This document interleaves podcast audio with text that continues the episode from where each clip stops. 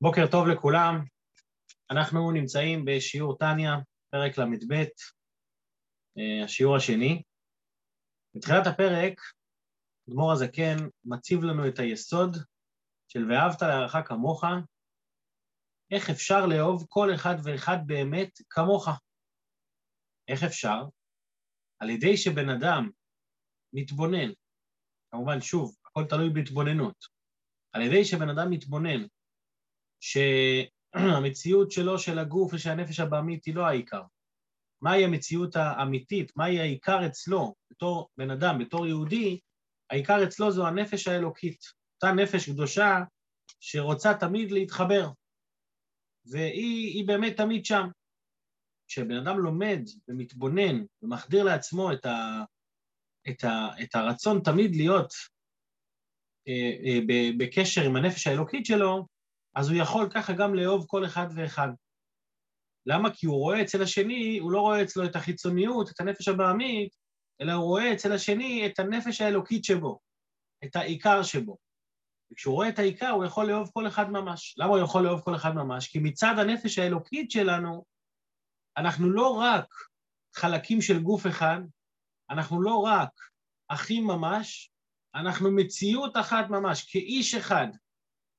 המציאות האחת הזו שלנו, למרות שיש בגלוי חילוקי מדרגות, יש אחד אה, צדיק יותר, אחד פחות צדיק, יש אה, סוגי שונים, סוגים שונים של אנשים, יש טבע לכל אחד ואחד, אבל עם כל השינויים האלה, בסוף בפנים אנחנו אחד ממש. כי אם אנחנו מסתכלים על השורש שלנו, אז שם אב אחד לכולנה, כולנו מושרשים באב הזה, בקדוש ברוך הוא, בפרטיות יותר, אב, זה בחינת החוכמה שבנפש, החוכמה שבאלוקות, כמו שגם ראינו בפרק י"ח, שהנשמה היא מחוכמתו של הקדוש ברוך הוא, אז אב זה בחינת חוכמה, כמו שגם דיברנו בפרקים הקודמים על ההבדל בין אב ואם, שאב זה חוכמה ואם זה בינה, אז הנשמות מושרשות בבחינת החוכמה שבעולמות העליונים. מבחינת הבינה יכול להיות חילוקי מדרגות, אבל מבחינת החוכמה אין שום חילוקי מדרגות בכלל. ולכן, כשמתבוננים בזה, אז אפשר לאהוב כל אחד כמוך ממש. למה? כי אתה, כי אתה לא מחפש את האינטרסים שלך, זה לא אהבה שהיא תלויה בדבר, אלא אתה מחפש מה השני צריך. אתמול שמעתי פתגם יפה שחסידים היו אומרים שצריך לאהוב את עצמנו כמו שאוהבים אחד אחר. למה? בגלל שכשמתבוננים בנושא של אהבת ישראל, אז, אהבת, אז אתה מבין עד כמה אני כלום, ואני צריך פשוט לאהוב את השני בגלל מה שהוא. בגלל הנשמה שלו, בגלל הפנימיות שלו. אז כשמתבוננים בזה, מצליחים לאהוב את השני כל כך טוב, שלפעמים אפילו את עצמנו אנחנו לא כל כך יכולים לאהוב ככה. למה? בגלל שאת עצמנו, אם אנחנו מתבוננים בפנים, אנחנו רואים שאנחנו, מה אנחנו שווים באמת. וכשאני, כמו שראינו בפרק כ"ט ופרק ל', שבאמת אה, באמת אנחנו לא שווים כלום, כל אחד בחשבון האישי, האישי שלו, לא בחשבון קולקטיבי, אלא בחשבון פרטי שלי, אני באמת לא שווה שום דבר. אז אם אני לא שווה שום דבר, אז איך אני יכול לאהוב את עצמי? על זה אומרים לך, או, אם תתבונן שכמו שאתה אוהב כל אחד ואחד, כי אתה מבין שיש לו נשמה אלוקית, אל תשכח שגם בך יש נשמה אלוקית. אז, אז תאהב את עצמך. עם כל הביטוש שצריך לעבור, וביטול שאתה שום דבר ואתה כלום, אבל עדיין, הלו, יש לך נשמה אלוקית. איך אתה מדבר ככה על עצמך? פעם מישהו כתב לרבי על המצב שלו, כמה שהוא, שהוא גרוע, אז הרבי כתב לו, שכשם שיש מצווה, שיש איסור לדבר לשון הרע על מישהו אחר, כך יש איסור לדבר לשון הרע על עצמך. יש בתוכך נפש אלוקית בדיוק כמו אותו אחר ש, שיש בו גם נפש אלוקית. אז איך אתה יכול לדבר דברים רעים על עצמך? אז ככה גם אנחנו צריכים לאהוב את עצמנו, למה? בגלל שאנחנו מבינים שאני צריך לאהוב כל אחד ואחד. היסוד הזה תופס לכל התחומים, גם, כמו שאמרנו, בין אדם לעצמו, גם בין אדם לאנשים שהוא לא מכיר בכלל. ובפרט לאנשים שאתה כן מכיר. כי לפעמים אהבת ישראל זה קל כשזה מישהו שאני לא מכיר אותו. אז אני אוהב כל אחד, איזה יופי. אבל לאהוב את מי שמציק לי, את מי שאני מתמודד איתו ביום-יום, לפעמים זה יותר מאתגר. דווקא פה אומרים לך גם, גם את מי שאתה מכיר, תאהב אותו. אה, ו, ולמה זה, ולכן אהבת ישראל היא גם היסוד של כל התורה כולה, כל התורה טמונה באהבת ישראל. כי כשאדם אוהב בן אדם אחר, מישהו שהוא מחוץ לו, הוא מבטא את זה שהוא רומם את הנפש שלו על הגוף. והביטוי של לרומם את הנפש על הגוף בא לידי ביטוי בכל המצוות של התורה. כל המצוות הן בעצם נקודת היסוד שלהן, תתרומם. תרומם את הנפש האלוקית שלך על הנפש הבעמית, וככה תוכל לעשות בעצם את כל מה שהנפש האלוקית רוצה. ומה היא רוצה? היא רוצה את כל הקופה, כמו שדיברנו בפרק ט', שאין פה חצי חצי, היא לא, לא מנסה לעשות הסכם שלום עם הנפש הבעמית, הנפש האלוקית רוצה את כל הקופה. אז כשאנחנו, כשאנחנו מתבוננים בדבר הזה, אז אנחנו מבינים שזה כל התורה כולה. למה זה כל התורה כולה? משתי סיבות, כמו שפירטנו בסיום השיעור הקודם. שתי סיבות, סיבה אחת זה כי הבן אדם מעלה את עצמו, זה הדרגה שבה מתבטא איך שהוא מעלה את עצמו ויוצא מעצמו, וגם ההמשכה האלוקית מהעולמות הרוחניים אלינו היא על ידי האחדות. כמו שכתוב, ברכנו אבינו כולנו כאחד. אז לכן זה כל התורה כולה, כי כל התורה נועדה בשביל, אה, בשביל להמשיך את השכינה למטה, נתבע הקדוש ברוך הוא להיות לו דירה בתחתונים, אז כשאני רוצה להמשיך את השכינה למטה, זה חייב להיות דווקא. כשאנחנו אחד, ברכנו אבינו כולנו כאחד. ולכן אהבת ישראל היא היסוד של כל התורה כולה. גם כי היא מרוממת את האדם, אבל גם כי היא זאת שגורמת להמשכת האור האלוקי לעולם בסופו של דבר. בחלק השני של, הפרק, אדמו"ר הזקן מתייחס בעצם לטענות שיכולות להתמודד עם, ה, עם ההנחת יסוד הזאת. אדמו"ר הזקן מביא מקורות לכך שיש לפעמים אנשים שצריך לשנוא אותם. אז איך יכול להיות שאפשר, שיש אנשים שצריך לשנוא אותם? הרי ראינו שצריך לאהוב כל אחד ואחד מצד הנפש האלוקית שלו. אז איך יכול להיות שיש אנשים שצריך לשנוא אותם? אז אדמו"ר הזקן עכשיו יפרק את זה לגורמים, וכמו שאמרתי בכותרת של השיעור, האמת היא שאין אף אחד שצריך לשנוא. גם אותם אלה שאנחנו נצא מהמסקנה שכן צריך לשנוא אותם, אנחנו גם נסביר למה גם אותם לא צריך לשנוא. אז בואו נראה, אני משתף מסך ויוצאים לדרך. סליחה על ההקדמות הארוכות. אני פה למטה, שתי שורות מסוף העמוד, ומה שכתוב בגמרא. ומה שכתוב בגמרא, שמי שרואה בחברו שחטא מצווה לשנותו, אתה רואה מישהו שהוא חוטא, שעובר עבירה, מצווה לשנות אותו. וגם לומר לרבו שישנאהו. זאת אומרת, שגם שצריך לשנוא בן אדם כזה, איך, אז הרגע אמרת לי שבפנימיות כולם נפש אלוקית, אז איך אפשר לשנוא כל אחד? מסביר אדמו"ר הזה כן, איך אפשר לאהוב כל אחד? מסביר אדמו"ר הזה כן, היינו, מה התשובה? בחברו בתורה ומצוות. וכבר קיים בו מצוות תוכיח תוכיח את עמיתך, עם שאיתך בתורה ומצוות, ואף על פי כן לא שב מחטאו, כמו שכתוב בספר חרדים. זאת אומרת, שמה, את מי מצווה לשנוא? כתוב הרואה בחברו שחטא. מה זה חברו? חברו בתורה ומצוות. אם אתם זוכרים, בפרק ל', מור זקן אמר, איך אתה יכול לשפוט בן אדם אחר אם אתה תתבונן פנימה לעצמך ותראה שבמלחמות שלך אתה לא מצליח, אז איך אתה בכלל יכול לשפוט מישהו אחר? אז גם פה אותה נקודה. מה הנקודה? את מי מצווה לשנוא? מצווה לשנוא מי שאיתך בתורה ומצוות. זאת אומרת, אחד כזה שהוא תלמיד חכם. אז אמרנו בפרק ל', בסוף פרק ל' אמרנו שיש מושג כזה שנקרא שאצל אנשים רגילים, שאפילו שהם חטאו בכוונה, הם עשו דברים שליליים בכוונה, עדיין כשהם, כשהם עושים תשובה, אז הזדונות, הדברים שהם עשו בכוונה, נהפכים להם לשגגות, כאילו זה היה בטעות. אצל תלמידי חכמים ואנשים נעלים יותר, אז אצלהם השגגות נהפכים לזדונות. זאת אומרת, הדברים שהם עושים בטעות, אצלהם זה, זה, זה, זה חמור יותר, כמו שדיברנו שם בנוגע לחלומות, שאחד כזה, שאתה רואה רע במישהו אחר, אתה לא מבין, אתה לא יודע איפה הוא נמצא ואיפה המצב שלו, ואתה, בגלל שאתה כביכול יותר נעלה ממנו, אז אצלך דנים אותך על כל דבר ודבר. אז לכן, את מי לצווה לשנוא באחד כזה שחטא? אחד כזה שבשבילו חטא זה, זה הנקודות הקטנות האלה, אחד כזה שהוא בדרגה של צדיק, או לא, לא, לאו דווקא צדיק על פי טניה, אלא צדיק שאומר שהוא בינוני, הוא, הוא, כל, הוא, הוא כל היום לומד תורה, מקיים מצוות, הוא, הוא בסדר גמור. אז כשהוא עושה משהו שלילי, אה, אז אצלו זה תופס מקום. אז, אז דבר ראשון חייב להיות אחד כזה חברו בתורה ומצוות, אחד כזה שהוא תלמיד חכם, אז אותו מצווה באמת לשנוא אותו כדי שישוב מדרכו. אז זה נקודה ראשונה, אבל נקודה שנייה, שכבר קיים בו מצוות תוכיח תוכיח את עמיתך. מה זה קיים בו מצוות תוכיח תוכיח את עמיתך? להוכיח את הבן אדם זה לא, זה לא שנאה, זה להעיר לו על מה שהוא עשה.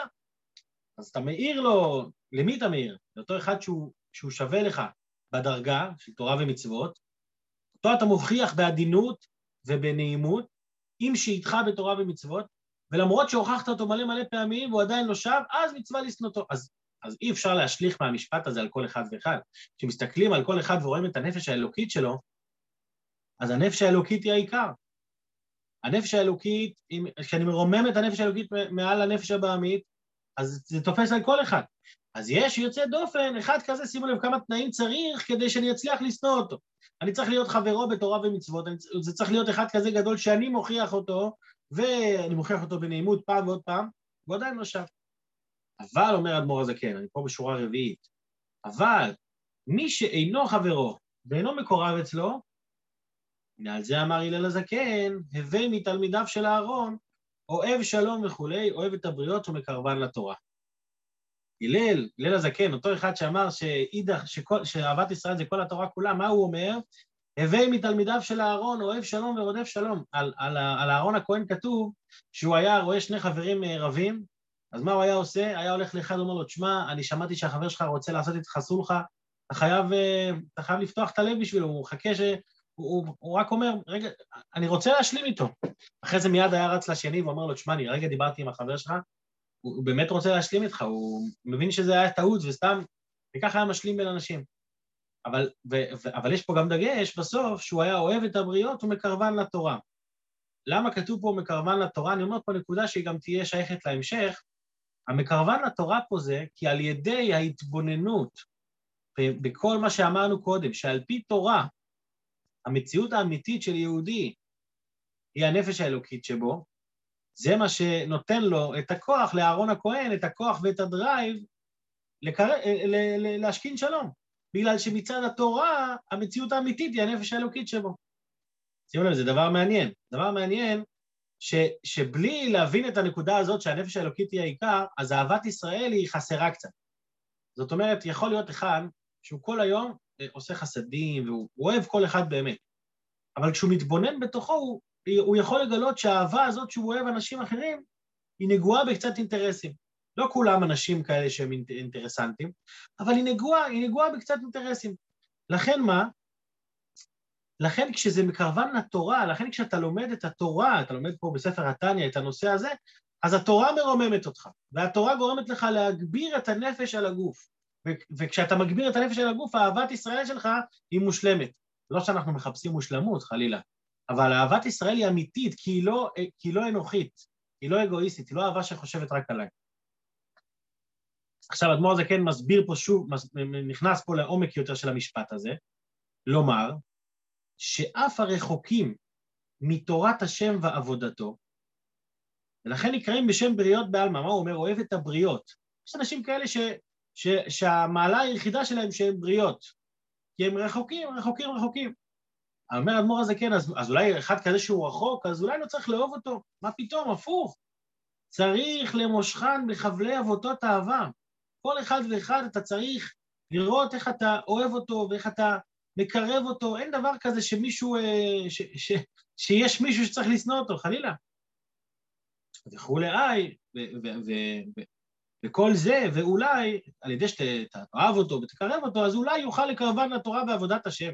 אז באמת, אולי אתה תצליח לקרב אותו. אבל יבוא בן אדם ויגיד, שמע, אם אני לא מצליח לקרב מישהו, אז אולי לא שווה לאהוב אותו, לא שווה, לא שווה להיות בקשר איתו. אמר זה כן פה, נותן פה, נותן פה על הראש, ואומר, והן לא, ואם לא תצליח לקרב אותו לתורה ולעבודת השם, לא הפסיד שכר מצוות אהבת רעים. זאת אומרת, בוא תשים לב שעצם זה שאתה בקשר טוב עם בן אדם אחר, אפילו אם לא עכשיו החזרת אותו בתשובה, ולא עשית אותו עכשיו, לא הפכת אותו לגמרי, מה קורה פה, אדוני? מה, אתה מחפש רק uh, את הזכויות שלך? לא הפסיד שכר מצוות אהבת רעים, אהבת ישראל זה אהבה לכל אחד ואחד. לא בשביל אינטרסים, גם לא אינטרסים קדושים. וגם המקורבים אליו. זאת אומרת, עכשיו אדמו"ר זה כן, אחרי שהוא הסביר שכל אחד ואחד צריך לאהוב אותו, עכשיו הוא יעמיד את זה, אז בוא, בוא נראה איך באמת, איך באמת כן אפשר לשנוא מישהו מסוים, וב, ובמקביל לאהוב אותו גם. צריך לשלב את שני המידות ביחד. וגם המקורבים אליו, והוכיחם, ולא שבו מעוונותיהם, שבאמת עליהם כתוב שמצווה לשנותם, מצווה לאהבם גם כן. איך אפשר גם לשנוא מישהו וגם לאהוב אותו? ושתיהן הן אמת. זה, זה הולך ביחד. איך זה הולך ביחד? שנאה מצד הרע שבהם. אני שונא, אני לא שונא בן אדם, אני שונא את הרע שבו. בעצם אני גם שונא את הרע שבי. את אותו רע שבי אני שונא אצלו. ואהבה, ואת מה אני אוהב? אהבה נמצא מבחינת הטוב הגנוז שבהם, אני אוהב את הטוב שנמצא בתוכו. אני לא שונא אותך חלילה, אני שונא רק את, ה, את הרוע שנמצא בך, אבל את, ה, את הטוב שבך, אותו אני אוהב אהבה אינסופית. מבחינת הטוב הגנוז שבהם, שמה זה הטוב הזה? שהוא ניצוץ אלוקות שבתוכם, המחיה נפשם האלוקית. אז זה נקודה ראשונה. נקודה שנייה, איך אפשר גם לאהוב וגם לשנוא ביחד? וגם לעורר רחמים בליבו עליה. על מי? על הנפש האלוקית שלו. זאת אומרת, אני רואה אחד כזה שהנפש האלוקית שלו היא כבויה ממש. אז אני, כמובן אני לא שונא אותו, אני אוהב אותו מצד הטוב, אבל אני, אני מעורר רחמים על החלק הזה שהוא בגלות. אנחנו למדנו הרבה הרבה פעמים שלמה לפעמים הנפש האלוקית לא באה לידי ביטוי. הנפש האלוקית לא באה לידי ביטוי בגלל, בגלל שהיא בגלות, שהיא לא מצליחה לממש את עצמה בתוך הגוף. אז אומר אדמו"ר הזקן, כן, תעורר רחמים על אותו חלק שבגלות, וה, והחלק הזה, כשאתה תעורר בו רחמים, זה יחזיר לך את האהבה. יש אהבה ויש רחמנות. מה ההבדל בין אהבה לרחמנות? מה ההבדל בין אהבה לבין רחמנות? שאהבה, אהבה זה רגש חיובי, זה, זה תנועה של התפשטות, חסד, מידת החסד. רחמנות זה שאני מעורר רחמים על מישהו זה רגש יותר חזק, אמנם הוא יותר נמוך מהאהבה, אבל הוא יותר חזק, הוא מעורר כוחות נפש יותר חזקים, וזה מעורר את האהבה. אז בואו נראה את זה מבפנים. וגם לעורר רחמים בליבו עליה. כי בבחינת גלות, בתוך הרע מסתרא אחרא גובר עליה ברשעים. והרחמנות, על ידי שאני מעורר רחמנות, הרחמנות מבטלת את השנאה ומעוררת האהבה. כנודע ממה שכתוב, ליעקב אשר פדה את אברהם. אז בואו נסביר את זה רגע, מה זה ה... ליעקב אשר פדה את אברהם. כתוב בספר ישעיה, כה תאמר אל בית יעקב אשר פדה את אברהם. אז הפסוק הזה מדבר לכאורה, שכה תאמר, כה אמר השם, סליחה, כה אמר השם ליעקב אשר פדה את אברהם, שהשם הוא פדה את אברהם. אבל בקבלה, בתורת הסוד מסבירים שמה זה ליעקב אשר פדה את אברהם? יש מידה של אברהם אבינו ויש מידה של יעקב. אברהם ידוע שהוא מידת החסד. יעקב הוא מידת התפארת, תפארת זה הרחמים, מידת הרחמים. אז כתוב שמידת יעקב היא פודה את אברהם. המידת הרחמנות היא פודה, היא מגלה, היא מוציאה אותה לחופשי, את אברהם, את מידת האהבה. ולכן כשחסר לפעמים באהבה, אז מה צריך לעשות? לעורר את הרחמנות. כשחסר באהבה למישהו אחר, קשה לי לאהוב אותו. אני לא רואה בו יותר מדי מעלות, איך אני יכול בכלל לאהוב בן אדם כזה? אני, אני, אני מרגיש שאני מנותק ממנו, איך אני יכול באמת אה, לאהוב אותו? תעורר את מידת הרחמנות, הרחמנות על מה? על הנפש האלוקית שבתוכו שהיא בגלות, והרחמנות הזאת תעורר אצלך את האהבה, היא תפדה את האהבה המסותרת שלך אליו ותוכל לאהוב, כל, לאהוב גם אותו. זאת אומרת, כשבן אדם מתבונן והוא אומר, איך אני יכול לאהוב כל אחד? אני, אני לא מתחבר אליו, לא אידיאולוגית, לא, אה, לא יודע מה, אנחנו לא, אנחנו לא באותו מפלגה, אנחנו לא באותו, אה, לא באותו מקום רוחני, איך אני יכול לאהוב בן אדם כזה? הפוך, מצווה לשנוא אותו כי יש בו רע. את הרע תשנא, אבל תשנא גם את הרע שלך, אל תשכח, אבל אותו תאהב מצד הטוב שבתוכו. ואין אחד כזה שאין לו טוב. עד כדי כך כתוב בגמרא, שאם, אה, שאם הגיע אחד, הגיעו לדון מישהו, וכל הסנהדרין כולם פה אחד פסקו שהוא חייב, אז הדין הוא שהוא זכאי. את השאלה למה. כולם פה אחד פסקו. התשובה היא שכאשר כל הסנהדרין, אף אחד לא הצליח למצוא מעלה אחת באותו יהודי שעומד מולם במשפט, וכולם הרשיעו אותו, אז יש פה איזו בעיה. אין סיכוי ש, שלא ימצאו אצלו נקודת זכות. אז לכן הדין הוא שהדין מתהפך והוא זכאי. כמובן, זה לא דין שתופס בכל הדינים, זה, זה דוגמה במסכת סנהדרין, אין להשליך מזה עכשיו למעשה כל מיני דברים, אבל הרעיון שהרבי יוצאים מאותו משפט, שאין דבר כזה לא למצוא נקודת זכות אצל אחד. אין, אין, אני אספר סיפור. היה פעם אחד, אה, אה, אליהו עמיקם, הוא היה סופר בידיעות אחרונות בשנות ה-60. ולצורך עבודתו הוא נסע פעם אחת, זה היה אחרי מלחמת, אה, אחרי מלחמת ששת הימים, בחגים שאחר כך הוא נסע לניו יורק, לעשות איזה כתבה או משהו. אז זה היה סוכות, ובהושענא רבה הוא הלך לרבי מלובביץ', הרבי מלובביץ' היה מחלק עוגת דבש, מי שלא הספיק בערב יום כיפור, הוא היה מחלק לו בהושענא רבה, ביום האחרון של חול המועד סוכות. אז הוא עובר אצל הרבי, הרבי מחלק לאלפי אנשים, מחלק להם אה, עוגת דבש, הוא אומר, תהיה ברכה והצלחה, שנה טובה ומתוקה. וכשהוא עובר אותו אליהו עמיקם, הרבי ימצא לו את העוגה ומסתכל עליו ואומר לו, ככה לא כותבים על יהודי. אז הוא היה בהלם כזה, המשיך בתור, שאלו אותו מה, מה, מה קרה, מה הסיפור? מה היה הסיפור? מסתבר שהיה איזה חבר כנסת באותה תקופה, אני לא, לא הכרתי, אולי המבוגרים שבינינו פה זוכרים, היה חבר כנסת, קראו לו מאיר וילנר. מאיר וילנר אחד שהיה מדבר הרבה נגד חיילי צה"ל ונגד... אה, היה, היה מה שמוגדר, לא יודע אם היום זה שמאלני, אבל מה שפעם היה מוגדר שמאלני, ככה חזק, מה שנקרא. והוא דיבר חזק חזק נגד... אה, באותו זמן של ששת הימים הוא דיבר נגד חיילי צה"ל. אז, ואז היה קונצנזוס על, על צה"ל, אי אפשר לדבר נגד, והיה אסיר ציון, היה רעש במדינה, אחרי הדיבורים שהוא דיבר, היה רעש במדינה. היה אסיר ציון אחד, קראו לו אברהם בן משה, חיכה למאיר וילנר ליד הבית שלו, ואיך שהוא הגיע הביתה הוא דקר אותו, דקר אותו בבטן. הובא לבית הרפואה, והוא ניצל, הוא, הסכין לא, לא חדרה עמוק מדי, והוא ניצל. אז אה, אליהו עמיקם שלנו כתב בסוף השבוע, הוא כתב טור בעיתון, הוא כתב, במהלך הטור, הוא כתב כמובן נגד מאיר וילנר, וכתב חבל שהסכין לא הייתה מספיק ארוכה ומספיק חדה. ככה הוא כתב. והרבי, בשנייה הזאת שהוא עבר אצלו בחלוקת הלקח, הרבי אומר לו, ככה לא כותבים על יהודי. איך אתה יכול לכתוב על יהודי ככה? עכשיו, אם נסתכל על הרבי מלובביץ', הרבי מלובביץ', הדעות שלו היו מאוד מאוד חזק בארץ ישראל, בשלמות הארץ, שלמות העם, שלמות התורה. הרבי לא, לא, לא אהב שום פשרות בתורה ומצוות. הרבי היה מחמיר הכי גדול בכל דבר שקשור לדבר הלכה. אז איך הרבי יכל ככה לסנגר על אותו אחד שמדבר הפוך, הפוך, הפוך על הפוך על הפוך לגמרי?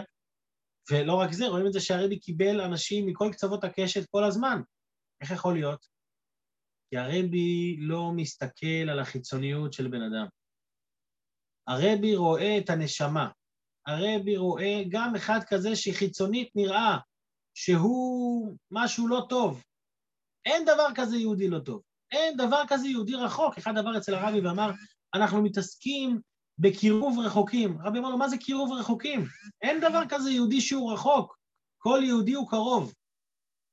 כל יהודי יש לו ניצוץ אלוקי יכול להיות שהוא בגלות, יכול להיות שהוא נסתר, אבל הוא שם, ובכל הכוח, וכשאתה מגלה את זה, זה מתגלה בכל הכוח שלו.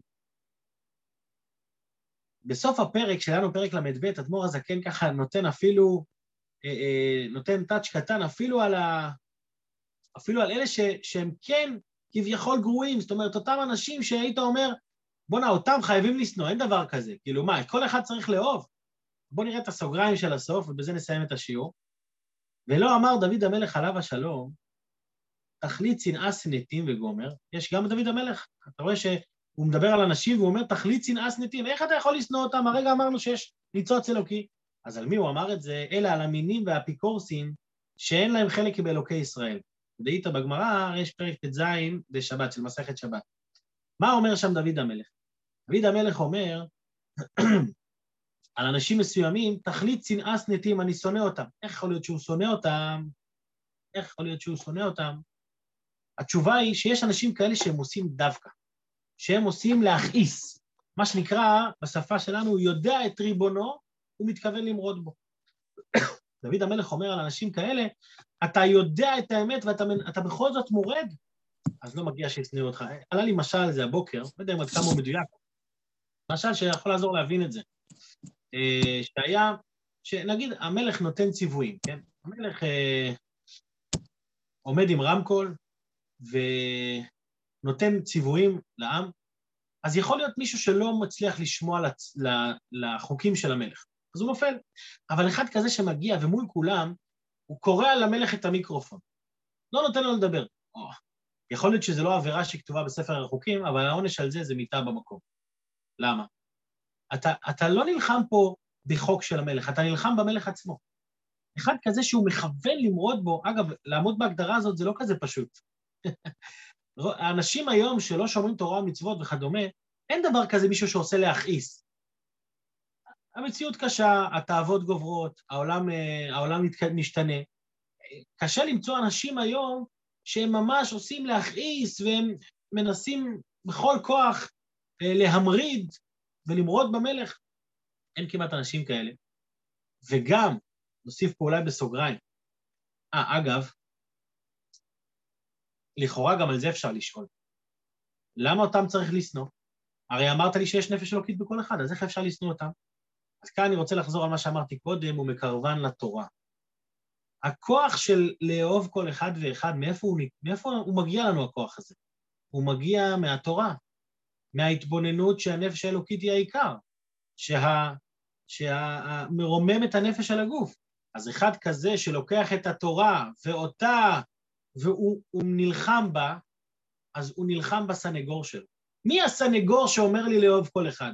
התורה הקדושה. אז כשאני נלחם בתורה, אני נלחמתי בסנגור שלי. מה אני יכול לעשות? אז לכן יש כאלה אנשים שעליהם אומרים מצווה לשנותם.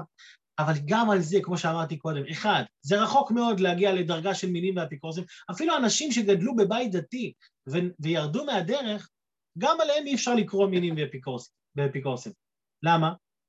כי הם, זה שהם ירדו מהדרך, הם ירדו כי היה קשה להם, כי זה, כי זה לא נוח, כי זה, קש, כי, כי זה מבאס, אבל לא כי הם שונאים. אתה תבוא, יש, אתה תבוא אליהם ותגיד להם, שמע, תמיר את דתך, גם הוא יגיד, לא רוצה להמיר את דתי, אני יהודי. אני לא, קשה לי עם המצוות, קשה לי פה, קשה לי שם, אבל אני יהודי. זוכרים את הסיפור שאמרתי, אחד שהגיע לאחד האדמו"רים של חב"ד ואמר לו, רבי, אני לא מאמין באלוקים. אז הוא אמר לו, נו, ומה אכפת לך? מה זה מה אכפת לי? איך יכול להיות יהודי שלא מאמין באלוקים? אז הרבי אמר לו, הכל בסדר, אתה במצב טוב מאוד, תמשיך, תמשיך בדרכך. זאת אומרת, זה שאכפת לי, זה שנוגע לי הדבר, זה כבר משהו. אז, אז זה שאני לא מצליח לעמוד בציפיות של עצמי, זה עניין אחד. אבל להיות מנגד, להיות רשע בהגדרה ואפיקוריוס ומינים ואפיקורסים, זה דרגה כבר שצריך לעבוד קשה מאוד בשביל להגיע לזה. וגם אחרי שתמצא מישהו כזה, נניח שהלכתי ברחוב, ומצאתי מישהו כזה שאני יכול להצביע עליו ולהגיד, שמע, הוא, אותו מצווה לשנוא. גם פה, לא לשכוח את מה שנאמר בפרק ל'. קודם כל, לשפוט את עצמך. לפני שאתה בא לשפוט אנשים אחרים ולהגיד, ולתת ציונים, אותו לשנוא ואותו לא לשנוא, קודם כל תסתכל פנימה, את החיצים להפנות אלינו. הרי את המלחמות שלי אני לא מצליח להילחם, איך אני יכול לשנוא מישהו אחר בכלל? תתמקד קודם כל במלחמות שלך, אחרי זה, אחרי זה תגיד כמה הוא לא טוב וכמה, וכמה אותו צריך אה, אה, אה, להחרים. אין דבר כזה. אז אם מדברים על אהבת ישראל, פה אני רוצה לחזור לספוילר שעשיתי בהתחלה. אין דבר כזה לשנוא אף אחד. גם אותם אלה שכתוב עליהם שמצווה לשנוא אותו, תראו כמה תנאים צריך בשביל להגיע לזה.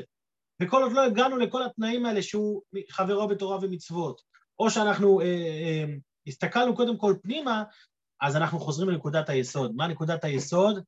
לרומם את הנפש על הגוף. לרומם את הנפש על הגוף, ולאהוב כל אחד ואחד מצד הנשמה שלו, מצד הטוב שבו, וכשאנחנו נאהב כל אחד, אז גם נוכל, נוכל גם, בעזרת השם, לאהוב את עצמנו גם, ולהעריך את עצמנו נכון, ולנצל את הכוחות שלנו. אה, וכמו שאמרתי גם בתחילת הפרק, הפרק הזה אה, יסודי לחיים, ויש בו עוד הרבה הרבה שלא אמרנו בשיעור הזה, בגלל שהשיעור שלנו הוא קצר והוא כבר נגמר לנו הזמן. אה, אבל הייתי מציע לכל אחד ואחד לקחת את פרק ל"ב כפרויקט לחיים, ללמוד אותו שוב ושוב ושוב, וכל פעם שעולה לי איזה טינה קטנה למישהו ו- ורצון בלב, אפילו קטן, לשנוא אותו על משהו מסוים, אז תתבונן כמה, כמה רע זה צריך להסתכל אצלי. האם אני את המלחמות שלי עושה? האם אני מושלם? וגם אחרי שאני מושלם, לא לשפוט אף אחד, לאהוב כל אחד, ואהבת לרעך כמוך. יהיה לכולנו שבוע של אהבה, שבוע של שמחה, וככה נוכל לשמוח באמת. שיהיה יום טוב, בשורות טובות. אמן ואמן, אנחנו אוהבים אותך, כבוד הרב, אוהבים אותך הרבה. אוהבים אותך, יוסף, אוהבים אותך, ואתה מזכיר לי שהשיעור, גם השיעור הזה, לזכות ולרפואת עמוס בן ג'וליה, שיהיה רפואה שלמה ומהירה בעזרת השם בקרוב. אמן. יישר כוח, אמן. כוח. יישר כוח גדול, יום נעים.